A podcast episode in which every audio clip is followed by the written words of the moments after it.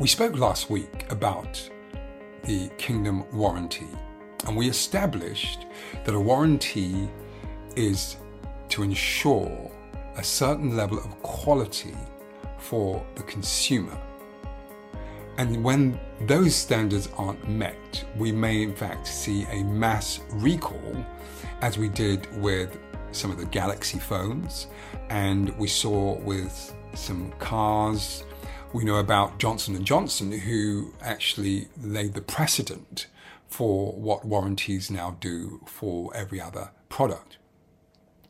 And so we use that to lay the foundation for what we then have gone on to describe as the worst ever malfunction in humanity.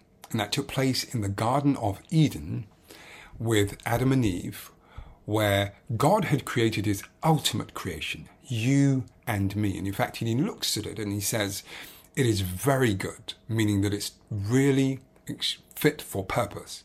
He's so pleased with his creation that it's, he, he says it's very good. And he warns Adam and Eve, saying, look, live by this particular code. He says to Adam, if you eat of a particular tree, then you will die. And we begin in uh, Genesis chapter 2, verse 17. But you must not eat from the tree of the knowledge of good and evil. For when you eat from it, you will certainly die. And Adam and Eve failed to abide by the guidelines.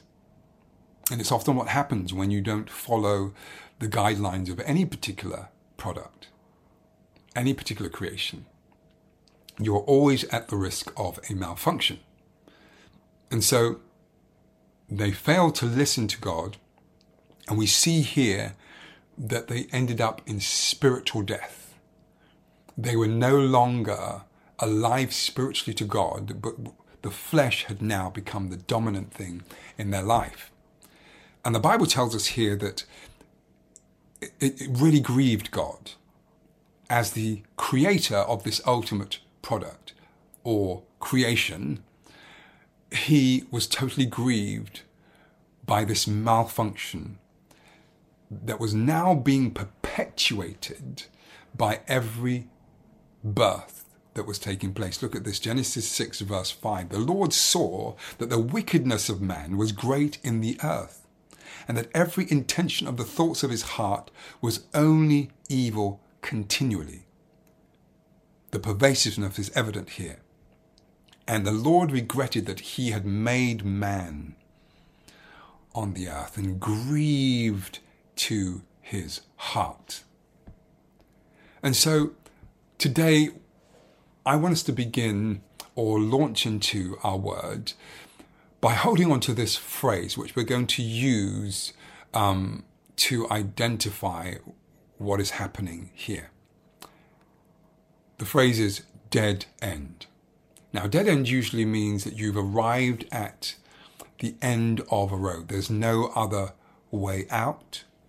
And basically, you are at the end. And we're playing on the word dead because when we read Romans 8, verse 6, we're told here that the mind governed by the flesh is death, a dead end. Verse 13 of Romans 8 For if you live according to the flesh, you will die, a dead end. You see, God had given instructions but they were thwarted. They ignored what he said. And so we look in Romans 6:23 for the wages of sin is death. So no matter which way you flip it, which may, way you twist it, the works of the flesh only lead to death, to a dead end.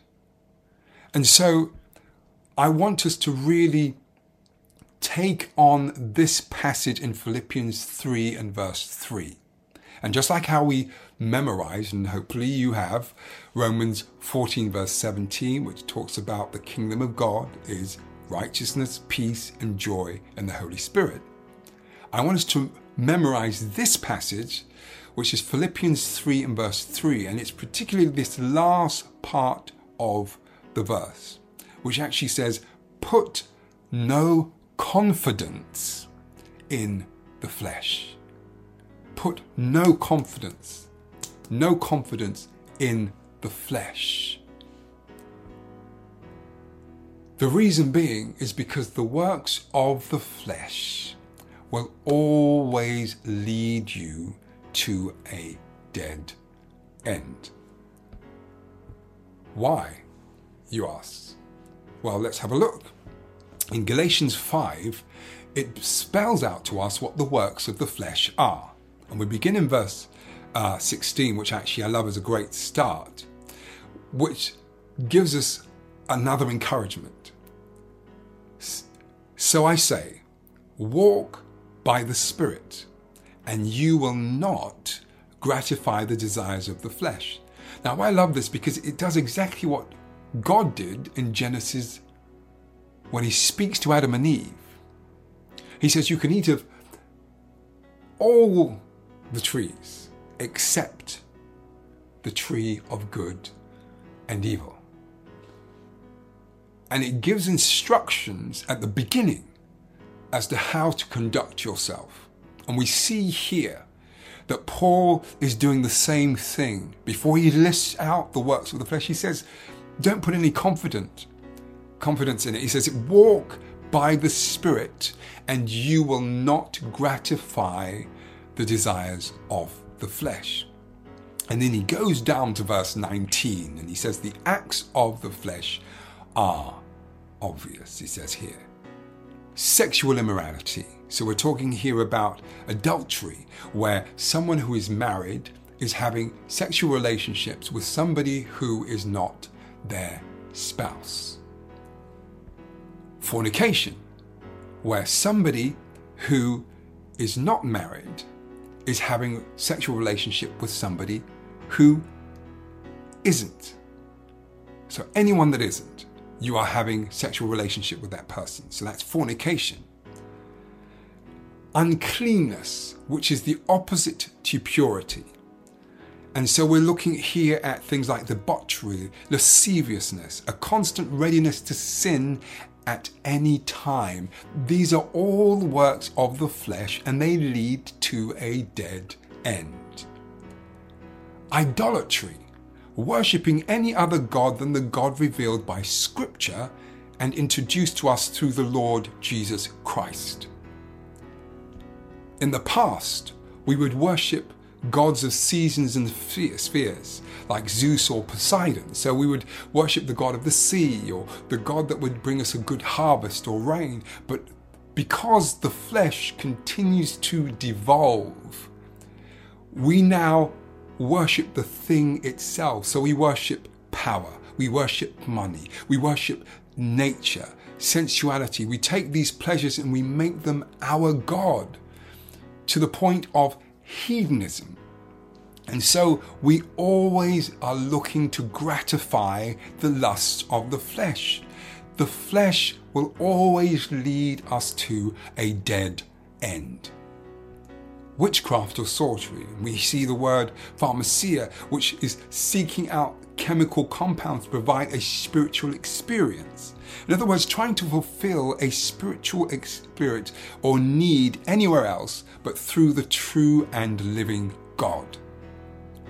So this involves a form of witchcraft because we're trying to come up with some concoction or something that will take us into another realm. Hatred, an attitude of the heart that is the foundation for despicable acts toward another. It pursues bad treatment of another. In other words, it, it, it is, sows discord, contention, It is originally two contenders striving against each other for a prize, but then it became this combative, argumentative spirit, a desire to sow discord. That's what the flesh does. And the Bible tells us to mark those that cause discord amongst us. Works of the flesh.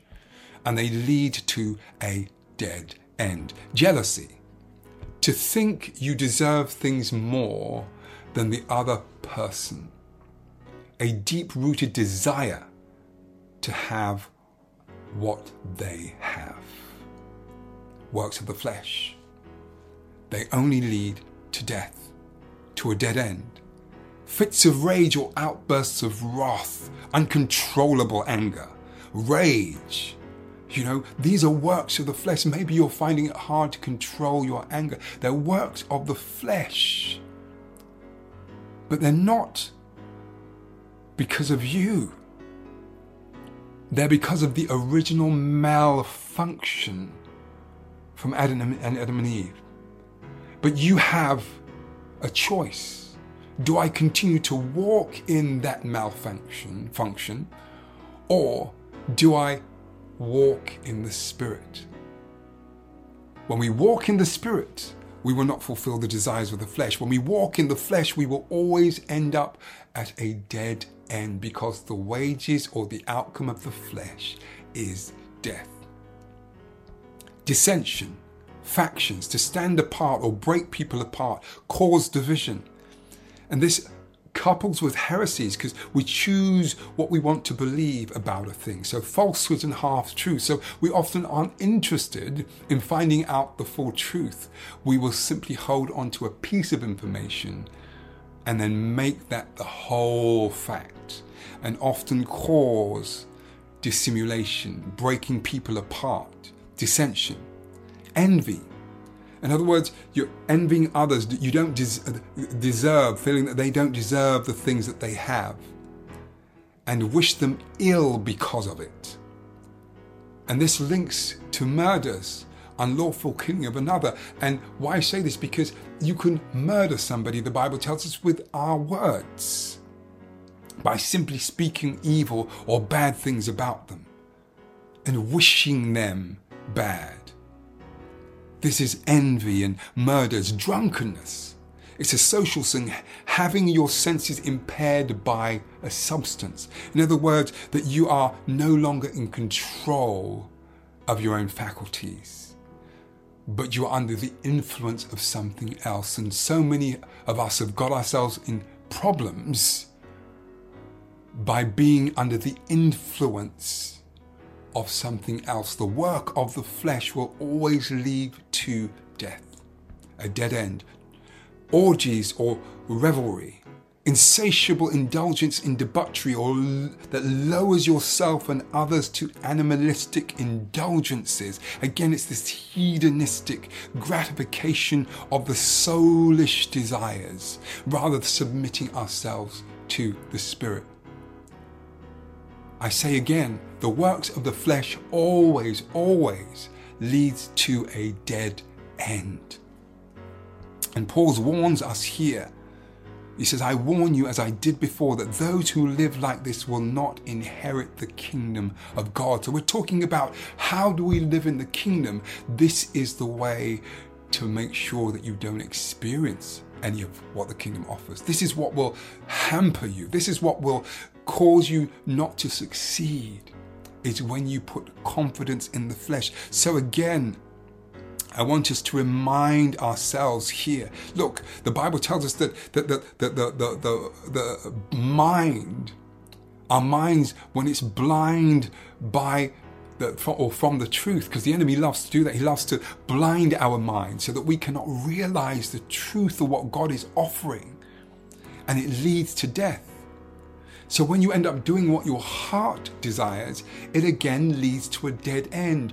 We hear people say, do what, what, what you feel like. Unless your heart is under the influence of the Spirit of God, it will always lead to death, to a dead end.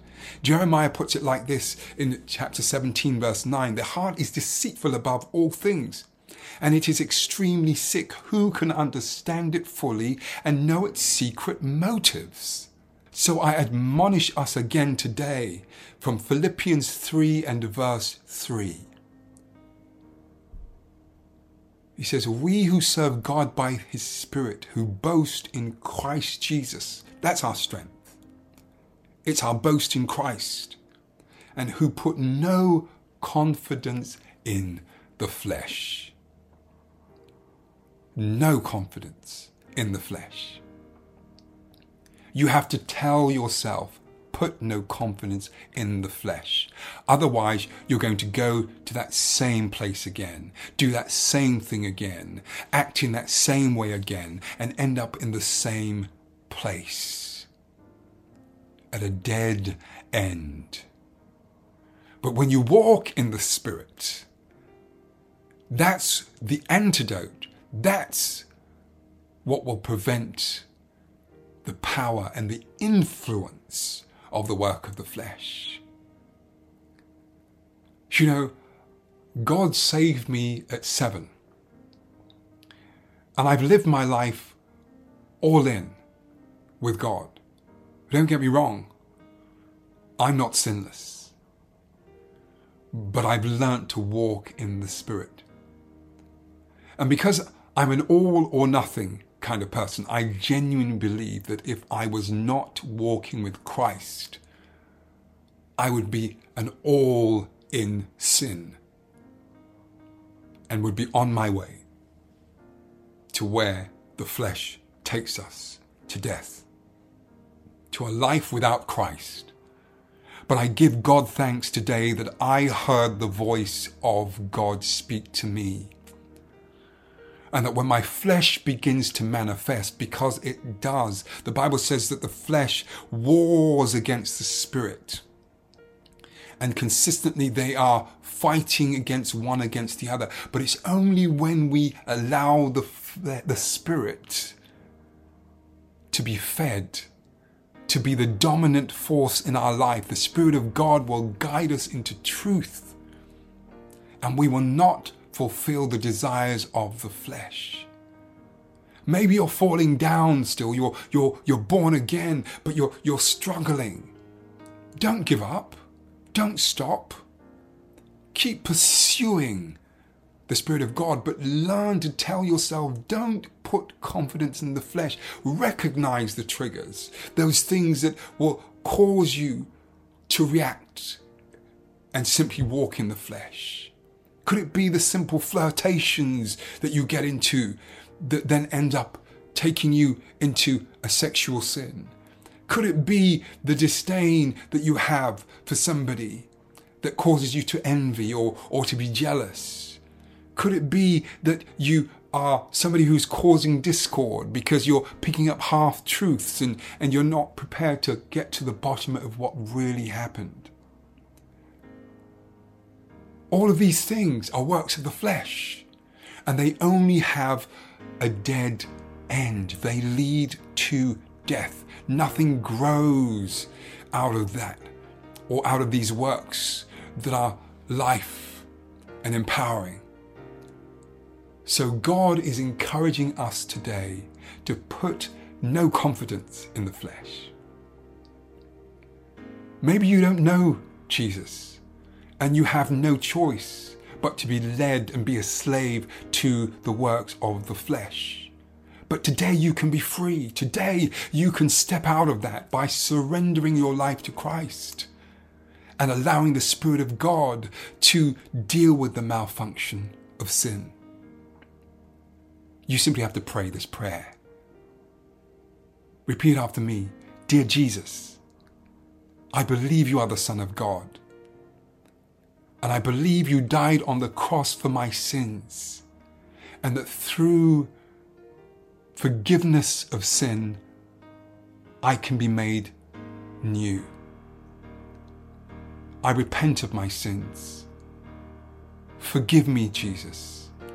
Make me new. Be the Lord of my life.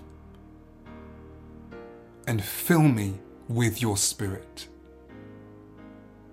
If you've prayed that prayer, you've invited God into your life by faith.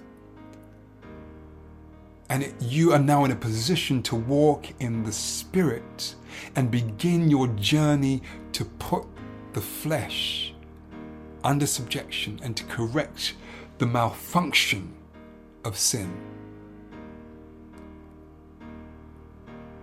Click the tab and let us know that you've made that decision today. Or reach out to somebody online or somebody you may know, and we'll continue to walk with you through this journey. And if you are a born again Christian and you're struggling with the works of the flesh, don't give up. Begin to let the Spirit and the Word of God take root and speak to your flesh. Use the Word of God and say, I'm not putting any confidence in you anymore. I'm not going to go to that rendezvous. I'm not going to watch that program. I'm not going to do that usual thing because it always triggers that work of the flesh, and I'm tired of ending up at a dead end. And watch how God begins to allow you to walk in victory. And it's one victory at a time as you walk in the Spirit, and you will not fulfill the lust of the flesh.